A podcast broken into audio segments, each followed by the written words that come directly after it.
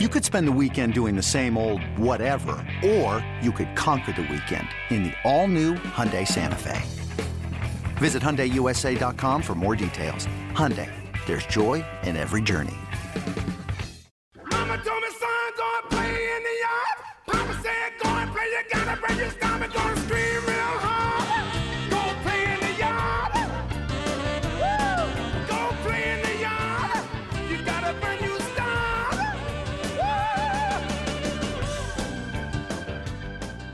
And welcome to it inside the yard. Brett Hollander and Geoff Arnold. And coming up on today's program, we'll talk to super duper utility man Pat Valaika, who's having a pretty good year offensively. And we'll talk trade deadline and other Orioles news and notes with Roch Kubatko for our insider segment. A lot of interesting stuff coming up with Roch on the deadline and what a lot of questions and more questions certainly than answers right now around baseball when it comes to a deadline in this environment with this season. But Geoff, uh, Pat Valaika, who really had to impress in the first spring training and then had to re-impress in the summer camp and then has come here and because of injuries and other things has gotten a lot of time and a lot of time at shortstop and he's hit. Valaika, uh, who is expected to be like a super utility infielder, has become a, a super starter utility guy for the Orioles. Sometimes he's at short, sometimes he's at left, sometimes he's at second, sometimes he's at first. We've seen him at third. I mean, he can play anywhere on the diamond, and I have to imagine it's pretty tough to get into a defensive routine. And we talked to him a little bit about that when we have him on as our guest. But yeah, he's done everything that they've asked him to do. He's been really steady. He's put up some good at bats with two strikes. We talk about his two strike approach, and he's been a good addition to the team this year. It was fun to watch him in the Red Sox series where he had three home runs in as many days and was just locked in every time he was up at the plate. Yeah, interesting guy with an interesting baseball family history that we'll get into coming up. So we have Pat Valaika and then Roch, and it's coming up right now on Inside the Yard.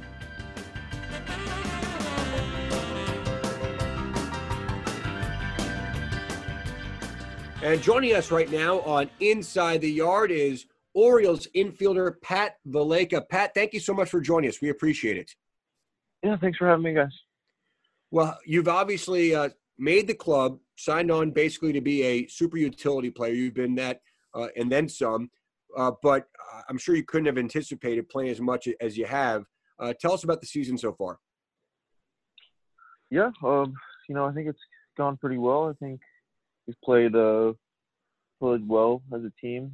Um, you know, we've got some good stretches and been through some tough ones. So, but I think we're right in the thick of it, and uh, just excited to, uh, you know, we got one month left, so so it's almost it's almost over already. Pat, it's Geoff. What is it like when you have a series against the Red Sox where you have home runs in three straight games? Are are you just itching to get into the batter's box, like when when you get closer to your spot in the lineup? And what is that like when you're just in a rhythm like that? Yeah, that was that was a cool little stretch. But you know, I didn't. I wasn't really thinking about it to be honest. Um, I mean, I was. It wasn't uh, something that I was ever trying to do. You know, I, I always believe I've never hit a home run when I'm trying to hit a home run. You know, they just kind of happen. So, but I was excited to be in the lineup every day. That's for sure. Now you've played pretty much everywhere. How much preparation goes into playing around as you do, including for you the outfield at times this year? How difficult is it to uh, really not know where you might be on a given day when you show up to the ballpark? Yeah, I mean that, that's that's the job though. Uh, you know, usually they give us um, fair amount of uh, fair warning of where you know they might be playing tomorrow. So you know they're they're good about uh, giving giving me some time to get some reps at whatever position. Um, you know, even in the outfield, I was working every day, early work with uh, Anthony Sanders. So you know they've they've done a good job of not you know ambushing you and making sure you're prepared. How many gloves do you have? Like, how many fielding gloves do you have? I have like ten gloves. It's it's sickening. I have to bring a huge bag just for my gloves. How, how long Uh, does it take for you to break a glove in? Like, how, how long is that process? And what's like the method in which when you get a new glove, you start working on it so that it can become a gamer glove for you? Yeah, I mean, usually the my infield glove, I've worn it. I've used it for maybe three years now. Um, I just like the way it feels, but it's getting it's getting old. So I actually just had uh, one of our trainers, uh, Mark Mark Shires. Uh, I gave him a glove to to uh, break in for me just because I didn't I didn't have really time to do it. Uh, and man, he did he did a good job on it already. So, but just playing catch with it, and I mean, I have gloves, and then you need backup gloves, and it's just a lot of gloves. Pat, you've had a, big statistical jump this year in the power department, and really hitting all around from what you did last year. Uh, how do you, what do you attribute that to?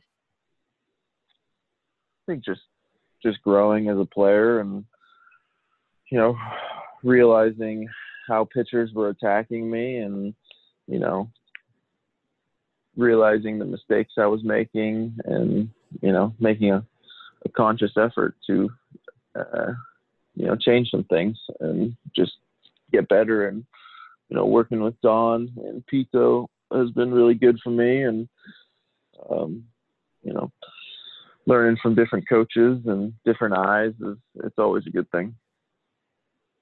When you talk to those guys and, and when you start thinking yourself about two strike approach, I mean, one of the things that we've noticed is you're you're pretty hard nosed when you get to two strikes. When you get to that point and you're trying to stick around and when you get two strikes against you, uh, what is your two strike approach? Um, I mean, trying to shrink the zone. Um, you know, pitchers they got some nasty stuff, so you have to, you know, you got to be tough, and you know, they're gonna throw some some crazy stuff at you, and I think the the big thing for me is just to try to put the ball in play. Um, you know, oh, there's been some I've gotten some two strike hits where it was I was just sticking my nose in there and trying to put the ball in play any way I can. So, um, you know, just keeping my eyes with the barrel and on the ball and you know just knowing the zone a little better yeah one of those was early in the year a walk-off against the rays tough matchup against chaz roe just nasty to right-handers. You were down two strikes and you did exactly what you just described. Uh, you kind of stuck your nose in there and found some grass in right field. Yeah that guy's that slider is it's one of the best in the in the league. So, um, you know, that, that was exactly, I was just doing anything to, to uh, put the ball in play and make sure that it was close to being a strike. So, I mean, it's just, you know, that's a testament to working with Don and, and Pito this year. You've worked with Don and you have also gotten a chance to work with your your brother Chris, who is a former major league player as well, who's now the minor league hitting coordinator for the Cubs. And you are one of uh, four Valaicas who has played professional baseball. How competitive uh, were you and your your brothers growing up?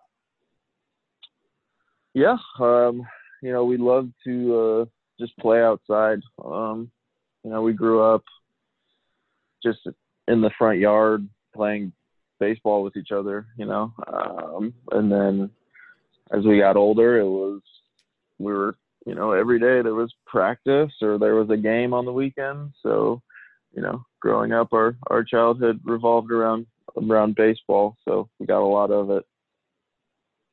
Last one for me. Uh, I, I want to thank you for sending a foul ball my way. You didn't know this, obviously on Sunday. A day game against Boston. I'm in a suite where I was doing my sideline reporting for television. You were peppering us, and finally, one actually got to us, uh, which I really appreciate. So thank you for that. Uh, it was a long at bat, and you kept fouling ones off to the right side uh, into the second level at Camden Yards. One thing I cannot believe, though, is you know you make contact with this ball once, and you can't see this right now, and it's already kind of come apart. Like it's amazing that these baseballs, you know, they just they just come undone basically and, and all the imprints on are already faded away just by one time making contact it's crazy isn't there a like the life of a baseball is like average is like three pitches or I don't know, but baseballs baseballs go fast in this game. but thank you. They put me in an isolation booth when I'm doing silent report, so I felt like I had a visitor on Sunday. So thank you for that. There you go. I'll have to sign it for you. Please do. Pat, last one for me. Um, wanted to ask you about uh, you went to UCLA and you played your freshman year. Gerrit Cole was there and Trevor Bauer was there. What do you remember about Gerrit Cole and Trevor Bauer uh, that first year with the Bruins? Uh, amazing, amazing pitchers. Uh, they go about their business, I would say, two different ways, but uh, you know, they're they're both extremely competitive, and uh, you know, if Gerrit struck out 11 on Friday, Trevor wanted 12, you know, and that was just kind of how they uh, how they worked, and uh, you know, it was, it was fun to play behind them, and you know, you knew they were going to be special pitchers, and you know, they, they definitely are.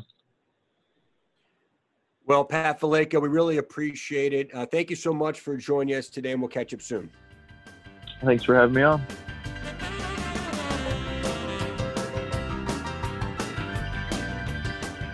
Well, we're almost there. The baseball trade deadline is at the end of August here in 2020. And joining us right now for our insider segment, MASN's Roch Kubatko. And Roch, uh, it's one of those annual big times of the year in baseball. It's a month late, but uh, it should be interesting few days for the Orioles and throughout baseball. It's a big mystery. It's, it's interesting. I feel like executives are having more trouble reading the market than they ever have before because they don't know how a shortened, and I'm going to say truncated, my friends, how a truncated season. That's a dollar. Yeah, that's that a a dollar, dollar. by the way. There's a, we're, we're, we're, we're on a fining system now. it's, a, it's late enough for a drinking game, right? I could do a shot every time I say truncated. Uh, you don't know how that's going to impact the market. There, you know, there are more teams that can make the playoffs. I guess that means you have more buyers, so that might hurt the teams that are trying to unload players, or maybe that helps because there are more teams that are looking uh, to get players, but then maybe they're more hesitant to take on salary because of the lost revenue in a 60 game season with no fans. So honestly, we talked to Mike Elias about it. And he goes, we could make a couple trades or we could make none. Like he just doesn't know. He, I think everybody knows who's available. There are no really untouchables on this team and which guys he might be more motivated to move and who's maybe more in demand. But it's just, it's tough to get a read on what teams are willing to do and let's say a guy like Alex Cobb, who I think's owed about 15 million next year. How much salary does a team want to take on for an Alex Cobb? How much of that would the Orioles have to eat? Even Mychal Givens is, you know, making over three, 3.2, whatever, and he's got another year of arbitration. So you get another year of control, but then what's that going to cost you? But relievers seem to be in demand, so maybe he's in demand because of that, and the Orioles are in a position of strength. We just don't know given where the Orioles are, and when we're taping this, the Orioles check in two games below 500, but they're right around that final wild card spot. Do you, Roch, expect it's going to be a deal where there's a chance that the Orioles might make some trades, but does it seem unlikely to you that they're going to bring anybody on? I feel like they could still go ahead. More than likely, though, probably what they're looking to do is to bring in pieces to provide depth in the minors. Now, remember the Andrew Cashner trade? It was two Dominican Summer League outfielders. I mean, you know, they were looking to really strengthen the lowest levels of the system. So they could be looking to go that way. Uh, I definitely don't think they're suddenly going to become buyers because they're still in playoff contention and really go for it, which I think a lot of fans would like for them to do. Uh, the only way that that would have maybe influenced them, let's say if they were still above 500 uh, and maybe in second place, is maybe they would have been a little more uh, tempted to hold on to somebody who otherwise would have been a piece if they didn't feel like they were going to get much back anyway. May as well hold on to him because he could help in this this pennant drive. But that's about the only thing. And I think that they would look to get some minor league pieces. I know that you know the Richard Bleier trades for a player to be named later, and I'm fairly certain they know who that is. But they're not going to announce it until after the season, so it doesn't have to be somebody in a Marlin 60 player pool. That makes you think it's probably somebody in a lower level of the minors. Uh, so I think that's kind of still what they're looking to do to infuse that talent and uh, and provide depth in the system. So I don't, I don't think they're necessarily going to make a swap or they're going to bring in a big contract, a veteran, you know, who's going to help aid them in their you know push to try and make the playoffs this year. Which, by the way, they would like to do. Like I, they would like to have the best of both worlds. It'd be awesome to make the playoffs, but they're not going to do it at the expense of the rebuild. That's real. That's a real tricky balancing act.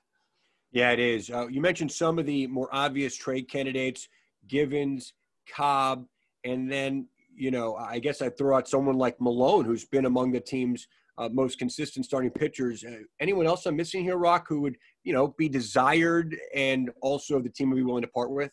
Yeah, I mean, I feel like a Miguel Castro, and even though I know the Orioles would probably have that fear of, you know, we finally give up on this guy, and all of a sudden he does become that dominant reliever, setup, whatever that they've envisioned all along because he's got such a great arm. He's just been inconsistent and had trouble you know, repeating the delivery, which is something he'd been working on, working out of the stretch. So I think there's that concern that he's going to suddenly just blossom somewhere else. But that's another salary that's going up and up because of his arbitration eligibility. And again, relievers are in demand. So if you could get something for him. And Hanser Alberto, believe it or not, the guy that lived on the waiver wire at one time, suddenly looks like a trade chip for a team that's looking for, you know, an infielder, somebody that can play second, third, can fill in at short if you need it mashes against left-handers. He's been better against right-handers. You know, he's not going to hurt you defensively. I don't think he's going to win a Gold Glove, but he's not like you know Wilson Betemit, like oh my God, please don't hit the ball to him type thing. Uh, so that's a guy. You know, the only thing is that they they are thin in the middle infield prospects who are close to major league ready right now, which is why you signed a Jose Iglesias, who by the way also could have been a trade chip, but I think now, you know, the injury, even though he's coming back soon still, that's been kind of a nagging thing. He had the back issue before that. Teams might be worried about his durability right now, giving up anything substantial. The Orioles have an option on him. They may say, look, why don't we just revisit this over the winter or next season if it's a normal season and he becomes a trade chip at the deadline again. But that's another guy who some teams could say, hey, plus plus defender and having a career year at the plate. Uh, so I think there's it's those guys basically, you know, certainly not Wade LeBlanc. you know, he was a pitcher well anyway. Now he's he's done for the year. But Milone, yes, he's that type of guy who some team might say, hey, back end of the rotation, swingman type. He's doing pretty well, and you don't have to give up a whole lot. He's not going to really move the needle in the rebuild from the Orioles standpoint. But you know, if you can get something, even a low level minor leaguer that they like for someone like Tommy Milone, I think you go ahead and do that. Do you think any teams, Roch, might be kicking the tires on somebody like a Renato Nunez because he's a power hitting first base DH type? Um, you're, you're not going to have to pay him big bucks. And so he seems like somebody that might be pretty desirable. Do you think there are going to be any teams kicking the tires on somebody like him? On Nooney? Is that we're talking about Nooney? Nooney. Yep, Nooney. By the way, how do we spell Nooney? I know that's not as big a concern for you guys, but I've seen N U N I E. I go N O O N I E. I'm not sure really what to That's do. That's what I go with. I go with N O O N E, even though it's probably not right. But that, that's kind of the, that's kind of what I prefer as well. Yeah, Noon. Uh, see, that's another guy exactly who I think you have to at least consider. Now, he, you know, a little limited because some teams may look at him as really more of a DH, but he has been playing a lot of first base and, and he's holding his own. And you can know third base, he's got a very strong arm. It's just not accurate. I heard that about him from the minute that they had acquired him when they signed him from Oakland or claimed him. Uh, but that's somebody, yeah, that's a big bat that some team might say, you know, we're looking for a guy who can drive in runs and and you know corner infield DH type. So I would think so as well. Is he a piece of the rebuild? I know there are guys the Orioles would like to hold on to, like a Tanner Scott. I'm guessing Tanner Scott could draw some interest, but the Orioles have to be thinking, look, moving forward, team control and what this guy can do for us, maybe even a potential closer down the road, or an Andrew Miller type. You want to hold on to him. Nunez is another one you have to think about. Uh, you know, maybe they feel like you know they could use that kind of a power bat and hold on to him, or they're projecting farther ahead and saying, well, let's see, Mountcastle in left, Santander in right. What do we do with Mancini? Yep. still have Chris Davis under contract. There's no indication that they're going to just walk away from that. So they may feel like we have to clear a spot here by next season anyway. So I think that does at least bring him into the discussion. Uh, last one for me, Roch. Uh, talking about this rotation, and uh, you know, I guess if Milone is moved, that would clear another spot. But LeBlanc is out now. Uh, Wojciechowski struggled the last time we saw him on Wednesday night. Uh, Mike Elias mentioned that Dean Kremer was quote knocking on the door a few days ago. How do you see this rotation shaking out between Akin, who pitched out of the bullpen on Wednesday night, Uh, maybe they go to Jorge Lopez, who they recently acquired and also pitched out of the bullpen uh, recently and a few times, and then perhaps other prospects who are knocking on the door.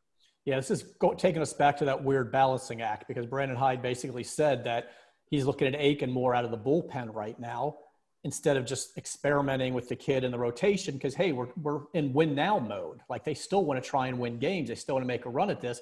But at what point do you say okay it's time now to go ahead and give Akin starts and Dean Kremer as opposed to bringing up Kremer and then saying, well, I guess you're in the bullpen too because we're in win now mode and we're not ready to, to you know, toss a, a rookie into the rotation. I think you're going to have to reach a point, maybe if they fall a little farther out of this thing where they say, okay, let's do this now and let's – let's put in Akin, let's put in Kremer, uh, along with you know whatever you can get out of John Means this year, uh, and we assume Wojciechowski's still you know going to be around in the club and not be traded unless somebody's interested there. But uh, you maybe start filtering in more of the of the kids then in the rotation. But until they're ready to, I guess, concede the postseason, it sounds like it's it's something that Michael or that uh, Brandon Hyde's not really interested in doing right now and maybe he feels like he has a better chance with some of these veterans. Now, I'm sure there are plenty of fans who are going to make the counter argument.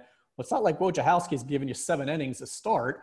He's got an ERA of five something. So, you know, but hey, Akin might be a pretty nice weapon coming out of the bullpen right now. And it's, it is experience for him. It's, they don't feel like it's going to stun his development.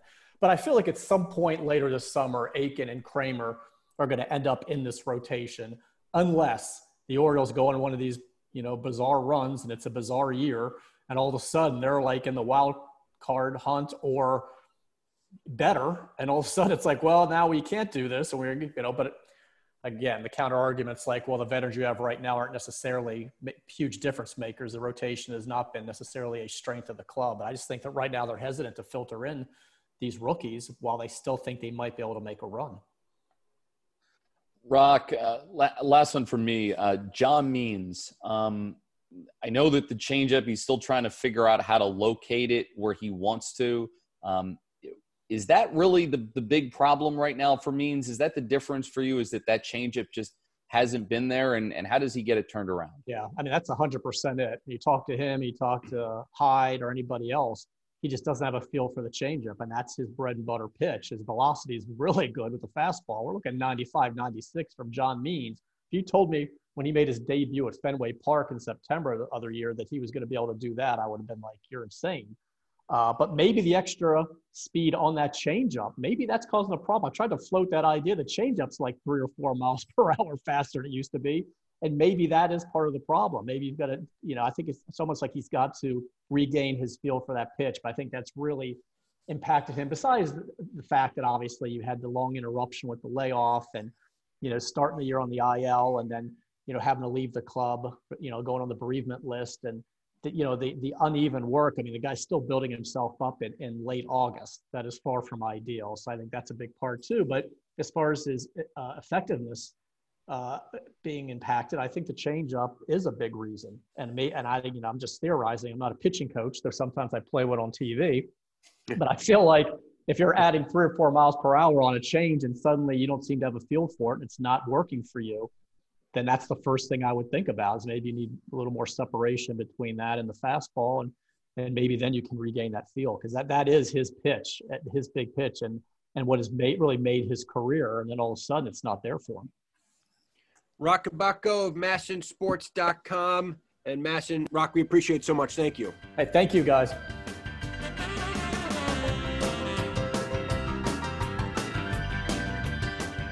That's Roch Kubatko of MASNsports.com, and I'm really intrigued what happens here at the deadline, not only for the Orioles, Geoff, but around baseball. It's just unclear how active teams will be, even if they really want to be buyers or if they really want to be sellers. It's not that simple right now.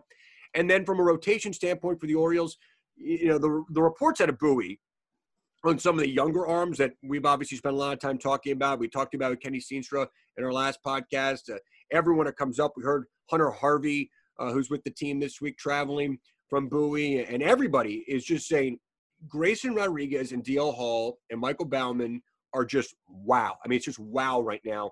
But we heard from Mike Elias over the last few days that that Dean Kremer looks great and is knocking on the door. And there's at least one rotation spot open right now, perhaps more to come. We'll see what happens to the deadline. But that's the other thing to watch, I think, in the back half of this season for the Orioles. Yeah, it really is. Eh, Kremer, I think the reason why they went to Akin first is because Akin just had a full year of AAA last year. Kremer had a couple of starts, and that was about it. This is the kind of year, though, where some guys are going to get pushed to the major leagues, even if they haven't had as much development time at, at AAA or AA or whatever the organization they play for figures that they need, because there is no minor league season this year. So everyone's had to improvise a little bit. But yeah, the reports have been really solid. I also thought it was cool when when talking about uh, Dean Kremer with Gary Kendall in another recent podcast. How he talked about Kremer's slider has really impressed him and how he's he's liked the feel of that pitch. So a lot to be really pleased with right now. Michael Baumann, it sounds like the, the curveball has been really developing nicely for him. One thing that I saw from him in the minor leagues was he needed he needed something a little bit softer to get people off his fastball and slider, which both are good pitches, but are just really quick. So you wanted something as kind of a change of pace. And so it sounds like that he has worked to develop that. But there are a lot of a lot of questions still to get to, Brett. I mean, we've got about a month left in the in the season. We're approaching the deadline, and it's it's amazing to think that we are at the very end of August. Uh, it seems like so much has happened in such a short period of time, uh, and who knows uh, on what other big league debuts we'll have in store. We've seen two homegrown prospects so far come up in Akin and Mountcastle. Uh, but who is next? They think we're wondering that, and I'm sure that that Birdland is wondering that too. Yeah, I think when you see a guy like Ryan Mountcastle come up and then handle his own, which he's done uh, with the walks and the hits, and he certainly has not embarrassed himself in, in left field by any stretch of the imagination.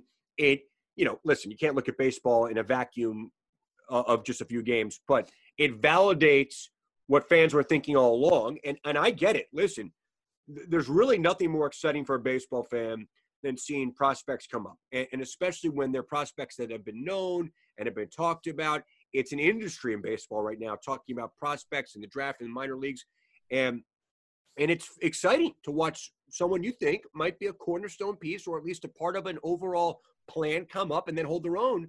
And when you see it happen with Mountcastle, you say, "I want more. I want more." I'm not saying it's the right thing to do. I'm saying that's the fans' perspective, and I get it. So we'll see what happens here over the final month. Uh, but Geoff, uh, yeah, what one month in, one month to go. Strange time. Uh, and uh, we'll have Inside the Yard next week as well, uh, Tuesday, Friday. So we look forward to that as the uh, Orioles leave St. Pete and travel to Buffalo, New York, to play the Blue Jays. Buffalo, not Toronto. They can't go up there. They'll be in Buffalo a facility, Sahlen Field. Uh, we got a little bit of a scouting report on it from our buddy Ben Wagner with the uh, Blue Jays uh, radio network, and so we'll, we'll, it'll be interesting to be doing games up there. Uh, it's a AAA park that apparently is a little too big to be a AAA park. It's it's kind of I guess major league light if you want to refer to it that way. But the Blue Jays have made a number of upgrades. They were trying to find a place where they could play. They they talked to the Orioles about maybe using Camden Yards at some point as a as a temporary home. But after they try with the Orioles for a little while, they really were close in Pittsburgh. They eventually couldn't get anything done, and so they are in Buffalo at their AAA facility, and it's going to be interesting when the Orioles make their way up to Buffalo to play their next series. As Chris Berman always says, nobody circles the wagon like the Buffalo like the Buffalo Bills. Geoff Arnold, we appreciate it. a lot of fun. Inside the Yard, everyone. Thank you so much and be safe.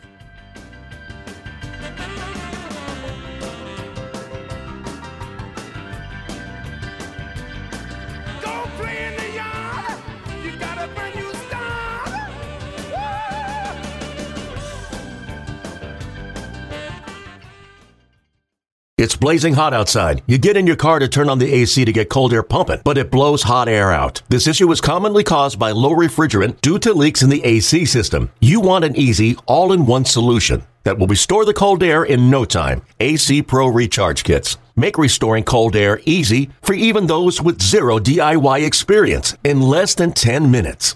Save time and money versus going to a shop by picking up an AC Pro Recharge Kit today. Be a pro with AC Pro.